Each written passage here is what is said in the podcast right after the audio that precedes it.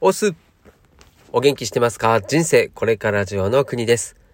この番組は飲食店を脱サラしてスキルゼロからネットの世界でフリーランスとなり、最近は体験型テーマパークに転職をした僕の日常や気づきを発信しながらあなたを元気にしちゃうそんな番組でございます。はい、ということで今日は6月の4日土曜日でございます。はい、僕は土曜日久しぶりにですね、土曜日の、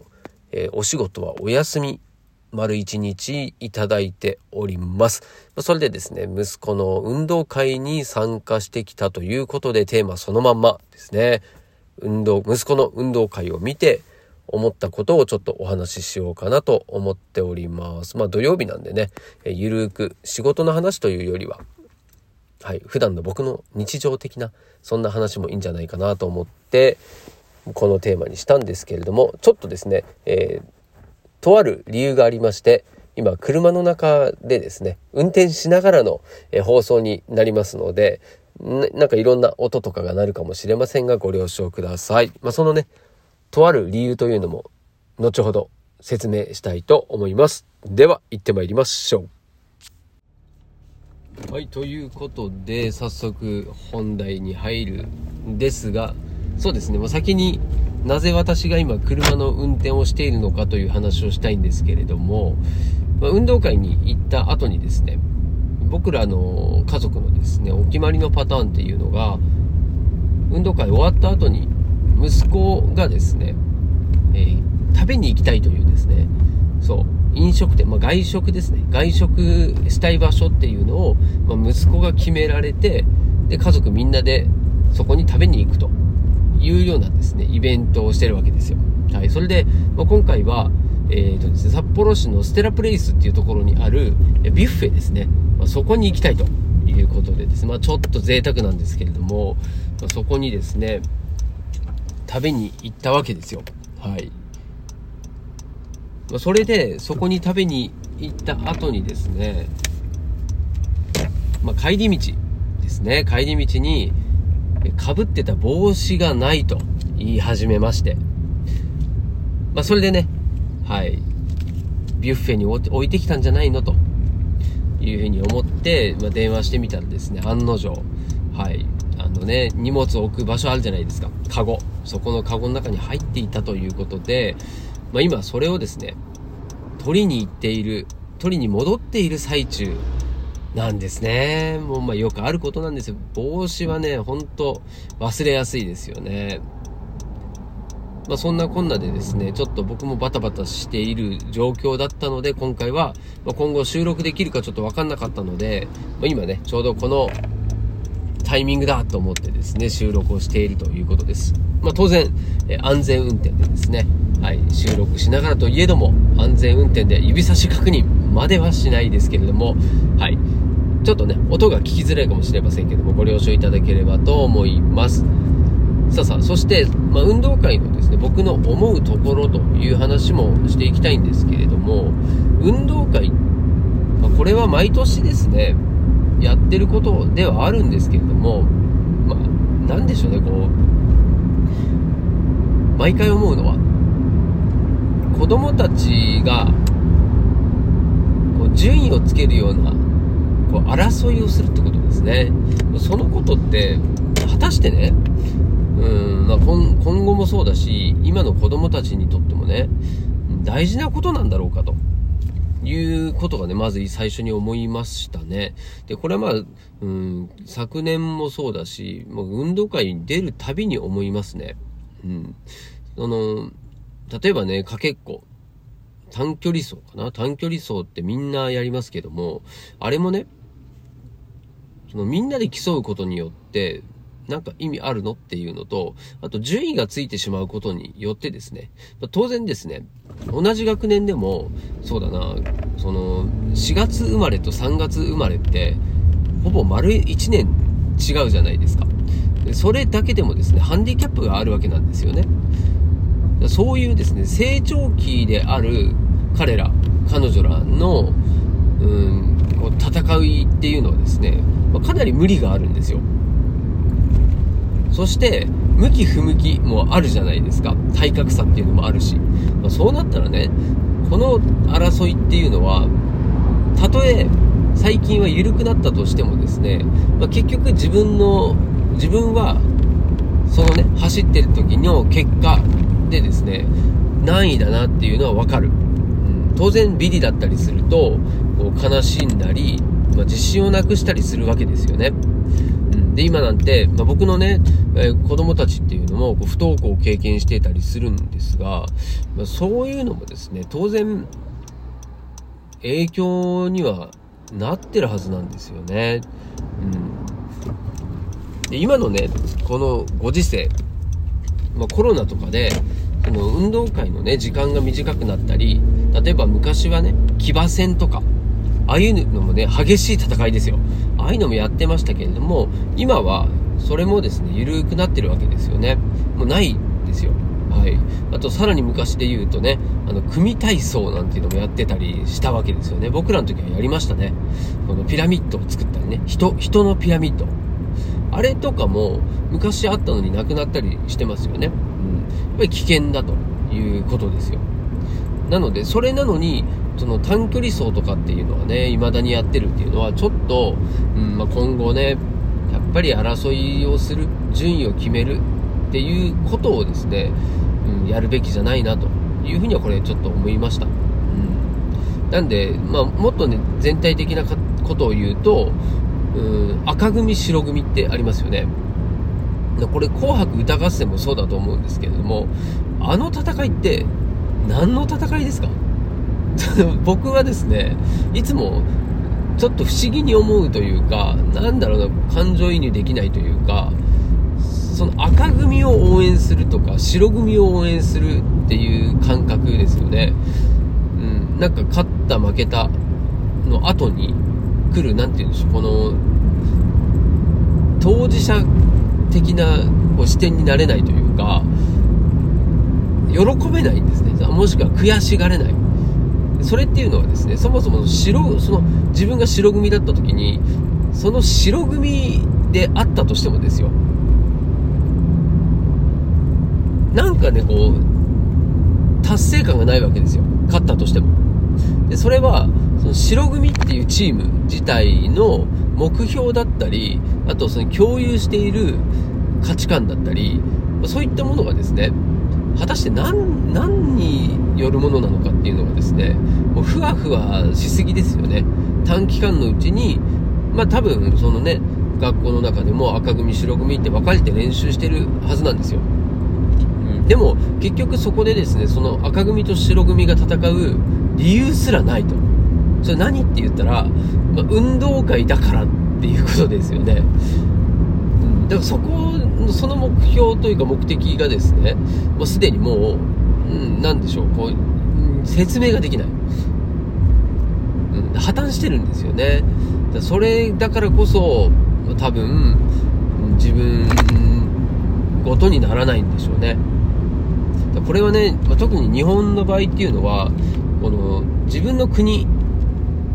愛国心ってやつですかね。それも、まあ、少ない薄い方だと思うんですよ、それ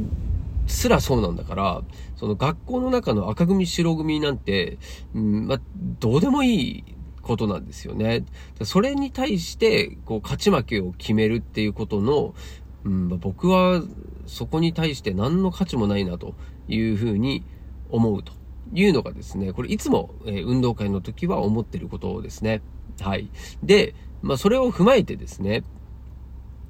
うん、思うのは、それでも、その、運動会というものじゃなかったとしてもいいんですけど、僕はその学校のイベントっていうものはあった方がいいと思うし、やるべきだと思うんですよね。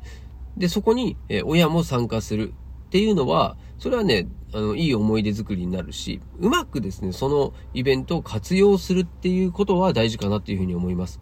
うん。ただね、今の時代っていろんな価値観があるので、その、親子間の関係っていうのも様々なんですよね。うん。例えばね、その、片親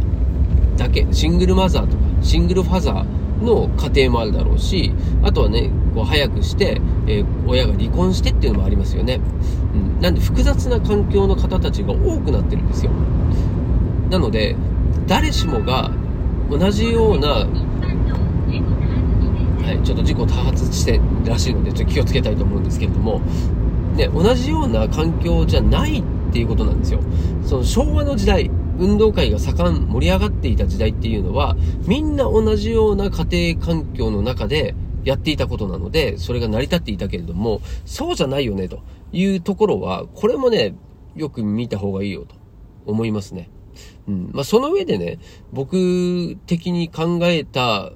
なんだろう、イベントとしては、まあ、運動っていうものに特化する必要ないなと思っているので、なんていうのかな、こう、やるならね、こう、チームプレイ。の大切さとか、あと難しさとかですね。そのみんなの団結力っていうものを、うん、経験したりですね。あとは目標を決めて、それを達成する、その過程だったりっていうのを、それをですね、実際に体験するっていう、そういうですね、イベントにするのがいいんじゃないかなっていうふうに思いますね。うん、例えば何でしょうね。うん、そうだな。あの、ドミノ、ドミノとか。あれをね、ドミノってさ、別に、その、個体差そんなないじゃないですか。ね。なんで、巨大ドミノを、えー、みんなでね、せっせか、そういうイベント当日までにですね、みんなで協力して作っていくわけですよ。そして、当日、こう家族とかがね、集まって、もしくはそれ別に、え、その会場に行かなくてもいいと思うんですよね。えー、こうライブ配信するとかでもいいと思うんですけど、それでですね、そのドミノを一斉にスタートさせてですね、で、どこのドミノが一番ね、こうご家族とかの、なんていうんだろう、投票みたいな感じでですね、まあ、芸術評価するみたいな、そんなイメージですかね。うん、そういう風にするっていうのは僕はありかなと思ってますね。うん、ただ、その、えー、争う、ね、勝ち負けを決めるではなくて、うん、それよりも、こう、順位が決まるというよりは最優秀賞を選ぶみたいな感じですよね。で、えー目標達成っていう部分で言うと、まあ、ドミノだったら分かりやすいじゃないですか。みんなで協力した、協力して作ったドミノを、え当日、ね、ドミノが途中で止まってしまうっていうこともあれば、最後までね、やった。最後まで達成できたよと。すべてのドミノが倒れたよっていうこともあるかもしれないし、あとはね、その中で、え自分たちの作品が、え一番評価が高かった。ね。もうそうすると、その最優秀賞だった以外っていうのは、別にさ、こうマイナスにはならないじゃないですか。さらに言うと、そこにね、こうユーモア賞とか、ね、あと、えー、校長先生がお気に入りだったり、あとはその過程の中でね、こういったエピソードがあったみたいな、そういうエピソード賞みたいなのがあってもいいですよね。そういうですね、こうチームが団結したその過程と結果を評価したり、あとはみんなで共有したりする方がですね、よっぽど今の運動会よりも盛り上がるし、次につながるし、子供たちの成長にね、役に立つことだなっていうふうに思いますね。うん、あと何でしょうね、運動的な感じで言うと、あの、あれとかも面白いかもしれないですね。こうリアル人生ゲームとか、これちょっと難しいかな。うん、ね、モノポリーみたいなのやってみるとかさ、あと、何、かくれんぼみんなでしてみるとかね。ね、迷路、巨大迷路を作って、そこで、例えばね、あの、家族で、チーム組んで、そしてみんなで、え脱出するみたいな。面白くないですか、その方が。で、あとはね、なんかこう、グループワークみたいなものを、こう、クラス単位でね、やって、クラス対抗で。うん、まず学年対抗でもいいかもしれないな。そういうのを、えー、やってみるっていうのもいいかもしれないですよね。うん、まあそういうですね、こうみんなが楽しめる。で、え順位とか決まるんじゃなくて、えー、なんだろう、みんなで取り組むこと自体、そこに価値があるものっていうのに、うん、もうちょっとね、こう、方向性っていうのが変わってくれたらいいなっていうのが、まあ、僕の今のね、考えですね。まあ、それが今日、ちょっと一回救急車来たんで止めますね。はい、ということで、救急車過ぎ去りました。ね、そうなんですよ。そういうですね、その運動会に対しての僕の思いっていうものを、えー、お話しさせていただきました。はい。で、まあ、ここからちょっと雑談ですけれども、まあ、先ほどね、言ってた通りです。僕は今、えー、息子が忘れたですね、えー、帽子を取りに行ってるわけなんですけれども、そのですね、ちょうど、そのビュッフェ食べた後にね、帰る途中にですね、実を言うと、とあるところに寄ったんですよ。それはですね、あのホームセンターなんですけれども、そのホームセンターの中にペットショップがあるんですね。で、以前からその息子がですね、ハムスターを飼いたいという話をしてまして、それで、実は言うと昨年は、じゃあそのハムスターを飼う前にね、そのクワガタを育ててみて、クワガタをと取ってきてね、で、そのクワガタを育てて、えー、まあ、ペットを飼うっていうのはどんなもんなのか、ちょっと試しにやってみようよと。それで、えー、クワガタをね、大事に、ま、育てられたら、ハムスター次考えてみようぜっていう話をしたんですよ。それでね、えー、今回は、まあ、クワガタはね、4匹かな。そう、4匹育てることができたので、じゃあ今回は、ハムスターもちょっと見てみようよと。はい、そういうことでですね、ペットショップに、えー、行ってみました。ね、ハムスター可愛いですね、ちっちゃくてね。うん、まあ、ネズミななんですけれども、で、平均寿命が1年から2年ぐらい。で、あ、あの、種類によっても違うみたいですね。2、3年のハムスターもいるんですけれども、そのハムスターをですね、買うっていう風になったらですね、もう、なんだろう、息子がですね、かなりテンション上がっちゃってですね、もう家帰ったら、ハムスターの話しかしないんですね。で、そのハムスターを、かいろいろ題材にしてるですね、YouTube の動画とか、そういうのをひたすら見てたりしてですね、うん、まあ、そうだな、僕も言った手前ですね、うん、ハムスター買うことになりそうですね。ただね、ほんとね、値段が、えっ、と、だいたい2500円前後でしたね。うん、まあ、ハムスター自体はそんなに高いペットではないんですけれども、まあ、その他にね、こう、何、ケージっていうんですかね、こう、カゴみたいのだったり、ま、入れ物ですよね。あとはその餌だったり、こう、小物っていうんですかね、いろいろやったら大体ですね、え全部トータルで1万5000円ぐらいかな、うん、にはなるんじゃないかなと思うんですけど、まあ、経費というか、必要、必要じゃない。えー、必要経費か。うん。まあ、それぐらいかかるみたいですね。うん。ただね、その、まあ、ペットを飼うっていうのは、僕はですね、実家に、まあ、犬が常にいたんですけれども、